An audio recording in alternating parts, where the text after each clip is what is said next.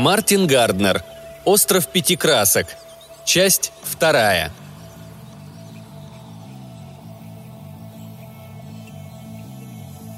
Последнюю территорию, которую мы посетили, населяло племя, решительно не поддающееся никакому описанию. По сути дела, их отличительной особенностью и было то, что они не поддавались описанию. Даже антропологам, затратившим годы на изучение обычаев и культуры этого племени, оказалось не под силу выделить какую-нибудь их особенность.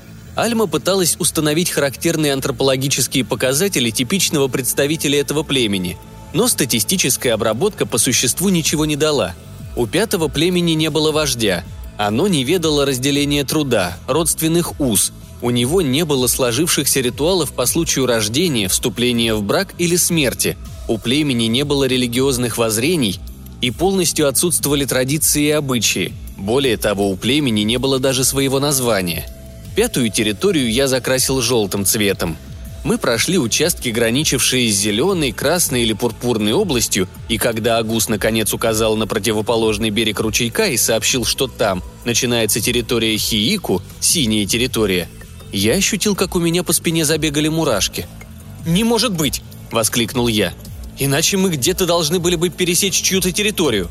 Альма перевела мои слова Агузу. Он упрямо затряс головой. Разумеется, я был убежден, что где-то мы допустили какую-то ошибку. Территория одного из племен могла состоять из двух несвязанных кусков. Агуз мог неправильно указать границу между племенами.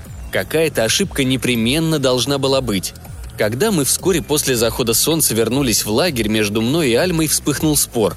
Альма утверждала, что я проиграл и, следовательно, должен сам покрыть издержки за поездку. Я снял пробковый шлем и промокнул носовым платком свою лысину. Если бы раздобыть точную карту с очертаниями пяти областей, можно было бы, конечно, произвести топографическую съемку, но для этого требовались приборы, которых у нас не было. Да если бы и были, то толку от них все равно было бы мало – так как я совершенно не умел ими пользоваться.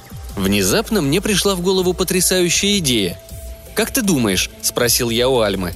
«Можно было бы в Монровии взять на прокат какой-нибудь распылитель?» Альма прищурилась от дыма сигареты и сказала, что, по ее мнению, это вполне возможно. «Если бы нам удалось раздобыть распылитель», – продолжал я, – «мы могли бы пометить каждую территорию пятнами соответствующего цвета, и на цветном аэрофотоснимке форма каждой территории была бы великолепно видна. Альма подарила мне очаровательную улыбку и заявила, что мой план великолепен. Ей в любом случае нужно было снять карту острова, а предложенный мною метод позволял выполнить эту задачу быстрее, чем другие. «Краска за мой счет», – щедро предложила она. Тут мы и подошли к тому самому месту, с которого я начал свой рассказ – у подрядчика, принимавшего заказы на выполнение строительных работ, мы взяли на прокат дюжину распылителей краски. Я купил 20 тысяч галлонов самой дешевой краски, какую только смог найти – водоэмульсионную, английского производства. Вернувшись на остров, мы без труда набрали бригаду мальчишек племени Хиику и обучили их, как пользоваться распылителями краски. Агус был назначен бригадиром. Территорию каждого племени мы метили краской того же цвета, какой был на моей карте – Закрашивать всю территорию потребовало бы слишком больших затрат, поэтому мы решили распылять краску пятнами диаметром около 10 футов с интервалом в 100 футов. Самолеты территория каждого племени казалась бы раскрашенной в горошек, и границы были бы легко различимы. На открытых участках работа продвигалась быстро, но там, где земля была скрыта под почти непроницаемым пологом джунглей, нам довелось столкнуться с немалыми трудностями – Мальчишкам приходилось карабкаться на деревья и распылять краску по самым верхушкам. Каждый день я сопровождал бригаду, чтобы проследить за работой. Все было сделано как надо. В том, что четыре территории имели общие границы, сомнений не было. У каждой из них к какому-нибудь участку границы примыкала территория другого цвета. Решающим должен был быть пятый цвет. К распылению желтой краски мы приступили на 12-й день работы – Желтая территория граничила с красной, зеленой и пурпурной. Мы приближались к синей территории. Нервы мои были напряжены до предела. Бригада маляров медленно передвигалась сквозь подлесок. Заходившее солнце отбрасывало длинные тени. Попугай с красивым ярким оперением, получив свою порцию краски из распылителя, шумом взлетел и скрылся, издавая пронзительные крики. Небольшая коричневая змея, обрызганная желтой краской, шипя уползла в укромное местечко – Неожиданно я схватил Альму за плечо.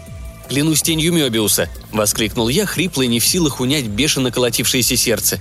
«Я вижу отсюда синие пятна!» В прекрасных серых глазах Альмы вспыхнуло торжество. «Так кто был прав?» Я уселся на большой пень и вытер под градом катившийся по лицу. Голова раскалывалась от нестерпимой боли. В висках стучало. Сквозь монотонный неумолчный гул насекомых издали доносился четкий, зажигательный ритм барабанов бибапулу – Агус стоял, поигрывая брелоком в ожидании дальнейших приказаний. Я был в полной растерянности. Строго говоря, пять областей никак не могли иметь общие границы. Я знал, что проблему четырех красок удалось доказать для случая, когда число стран не превышало 35. Но что если в эти доказательства вкралась какая-нибудь ошибка? Если остров действительно опровергает утверждение проблемы четырех красок, мое открытие станет одним из величайших поворотных пунктов топологии – я стряхнул с фляги какого-то белого муравья или термита и отхлебнул большой глоток воды. Мало-помалу мне становилось лучше. Через несколько дней, когда очередным рейсом прилетел самолет из Монровии, мы решили произвести аэрофотосъемку острова. К сожалению, самолетик был маленьким с двумя открытыми кабинами, поэтому лететь мог только фотограф с камерой. Как только снимки будут сделаны, пилот высадит фотографа и возьмет меня, чтобы я мог с воздуха посмотреть на раскрашенный остров. Я нервно обмахивался шлемом и наблюдал за тем, как самолет, медленно описав круг над островом, пошел на снижение. Пробежав немного, самолет остановился, и фотограф спрыгнул на землю. Я поспешно подбежал, намереваясь занять место в кабине, но пилот, грубоватый на вид африканец, великолепно говоривший по-английски, покачал головой. «Съемка заняла больше времени, чем я рассчитывал», — сказал он твердо. «Мне необходимо через полчаса вернуться в Монровию. Жаль, но ничего не поделаешь. Вернусь через неделю. Тогда и покатаю вас». Напрасны были мои мольбы и просьбы. Когда самолет взлетел, я обернулся к фотографу. «На что хоть похож остров сверху?» Фотограф нахмурился. «Не могу вам сказать. Цвета переплелись весьма причудливо. Я пытался набросать эскиз, но задача оказалась слишком сложной, и ее пришлось оставить. Я спросил, не состояла ли какая-нибудь область из нескольких отдельных частей, полностью окруженных другим цветом.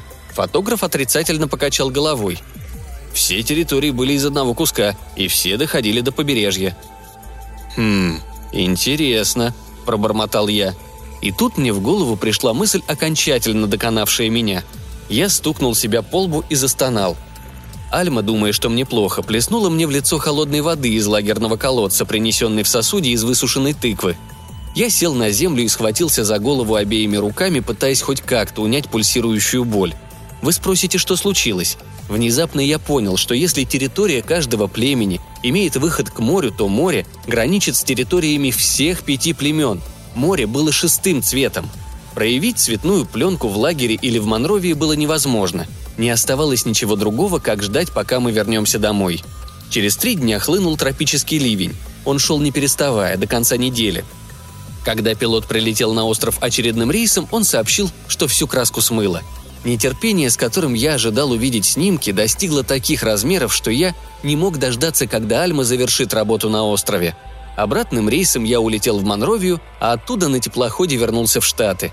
В Нью-Йорке я отдал проявить снимки в фотолабораторию, и когда зашел получить их через несколько дней, глаза мои были красные от бессонницы. «Боюсь, что ваш фотограф выбрал не тот светофильтр», — сказал лаборант, показывая мне пленку на просвет. На всех снимках остров получился сплошным темно-красным пятном. Я взял снимки и побрел вдоль улицы, бессознательно бормоча себе под нос. Мои академические обязанности не позволяли мне вернуться на остров раньше следующей осени. Вернувшись к себе в Чикаго, я попытался рассказать коллегам об острове с пятью территориями, но, слушая меня, они только печально качали головами и вежливо улыбались. Некий профессор из Висконсина, сообщили мне коллеги, сумел доказать гипотезу четырех красок для случая, когда число стран не превышает 83. Декан предложил мне месячный отпуск. «Вы очень устали, вам нужно отдохнуть», – были его слова. К концу лета я снова набрал свой обычный вес. Настроение мое начало улучшаться. Я тщательно изучил расписание авиарейсов на Монровию. Во мне созрело решение вернуться на остров и выкрасить его еще раз – на остров я попал только в конце сентября, через несколько месяцев после того, как Альма и ее студенты покинули его. Отыскать территорию Хиику оказалось довольно трудно. Наконец, я объяснил одному из Хиику, что хочу видеть Агуза. Тот привел меня к большой хижине на окраине деревни. За хижиной возвышалось какое-то странное сооружение, блестевшее в ярких лучах света. По виду оно было сделано из полированных стальных пластин, скрепленных болтами. А гус вышел навстречу мне из хижины. Вслед за ним в дверном проеме показался белый человек плотного сложения, в котором я узнал... Ноги мои стали ватными. Не может быть, как же так? Ведь он давно... Но это был он, профессор Станислав Слепинарский собственной персоной. Агус ухмыльнулся и поспешил поддержать меня. Профессор принялся обмахивать меня своим шлемом. Он выглядел лучше, чем когда-либо. Борода осталась такой же рыжей. Лицо и лысую голову покрывал густой загар. Слепинарский и Агус ввели меня в хижину, мы уселись в удобные кресла. Не буду рассказывать во всех подробностях удивительную историю появления профессора на острове. Скажу лишь, что после того, как весть о совершенном им в 1946 году сенсационном открытии нульсторонних поверхностей облетела весь мир, Слепинарский потерял покой из-за обрушившейся на него известности. Стремясь продолжить свои важные исследования в спокойной обстановке, вдали от назойливого любопытства коллег и вездесущих репортеров, Слепинарский стал подумывать о том, чтобы скрыться. «Другого выхода у меня просто не оставалось», — сказал он.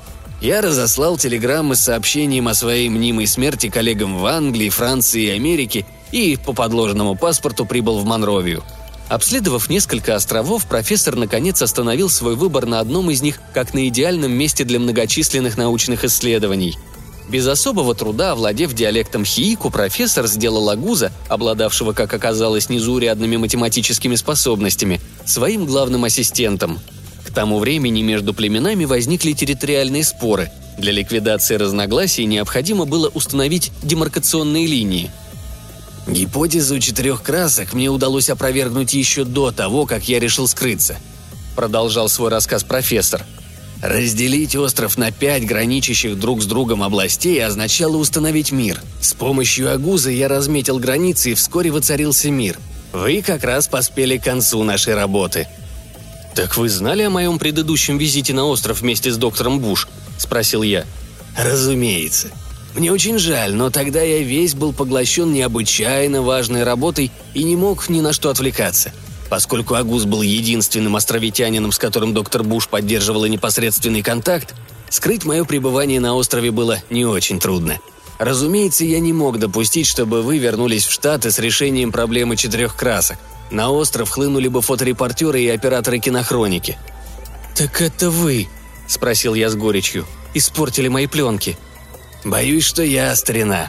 Я попросил Агуза подменить светофильтры, а вот к ливню, должен признаться, я не имею ни малейшего отношения.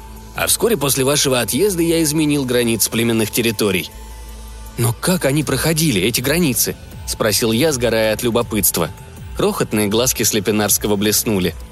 «Пойдемте, я покажу вам свою лабораторию», – сказал он, вставая.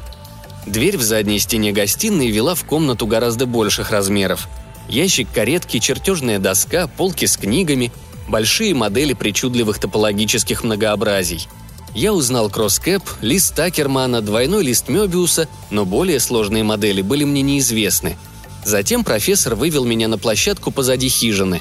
Он махнул рукой на стальную конструкцию, которую я увидел, когда подходил к хижине. «Перед вами плод моих трудов за два года», — сказал Слепинарский. «Подлинная бутылка Клейна. Я в изумлении покачал головой. Наверх странного сооружения вели две веревочные лестницы. Мы взобрались по ним и осторожно уселись на закругленный край. Из отверстия вырвался поток холодного воздуха. «Как вам известно», — заметил Слепинарский, — «горлышко настоящей бутылки Клейна открывается в четвертое измерение. Для нас это то же, что отверстие в листе бумаги для двумерных существ, обитающих на поверхности листа. Профессор пояснил свою мысль более подробно. Нарисуйте на листке бумаги двумерную бутылку и представьте себе, что часть бутылки согнута под прямым углом, в третье измерение. Вы сразу увидите, что содержимое бутылки может вылиться в наше пространство. Аналогичным образом, трубообразная часть бутылки Клейна изогнута в четвертом измерении. Часть ее, проходящая в высшем измерении, хотя и замкнута в нашем пространстве, в действительности открыта в направлении четвертой координаты – все, что попадает в бутылку в этом месте, может двигаться по бесконечному множеству направлений в четырехмерном пространстве. Я осторожно наклонился вперед и заглянул внутрь бутылки. Холодный ветер дунул мне в лицо. Все было затянуто каким-то серовато-зеленым туманом. Из головы у меня никак не выходила гипотеза четырех красок. Я снова спросил об этом Слепинарского. Профессору это не понравилось. «Что проблема четырех красок?» – сказал он пренебрежительно. «Пустячок, сущая безделица. Дайте-ка мне карандаш и блокнот». Я с готовностью вынул блокнот из кармана и протянул Слепинарскому. Он набросал несколько причудливых геометрических фигур. Если карта не содержит конфигураций, допускающих приведение к более простым формам, например, не содержит ни тройных вершин, многосвязных областей или колец, состоящих из четного числа шестиугольников и пар смежных пятиугольников, то не уверен, что остальное запечатлелось в моей памяти достаточно отчетливо. Ужас помутил мой рассудок. По сей день не могу вспоминать о том, что произошло без содрогания. Из темных глубин бутылки Клейна внезапно высунулся длинный черный стержень, изогнутый крючком, как щупальце какого-то гигантского насекомого. Крючок охватил Слепинарского за талию. Тот не успел даже позвать на помощь, как был увлечен в туманные глубины бутылки Клейна. Должно быть, я находился в шоковом состоянии. Во всяком случае, я не слышал, что мне кричал снизу Агус. Помню лишь, что я не мог оторвать взгляда от зияющего отверстия, хотя не видел ничего, кроме клубящегося тумана, и ощущал только леденящий тело и душу ветер, который вырывался снизу. «Слепинарский! Где вы? Слепинарский!» Отчаянно взывал я, но тщетно. Ответом мне было лишь эхо, доносившееся как из глубокого колодца. Мне почудилось, будто я различаю слабые голоса, говорившие на неизвестном языке, но Слепинарский так и не отозвался. Все остальное можно рассказать кратко. Молва о случившемся с быстротой молнии распространилась среди хиику.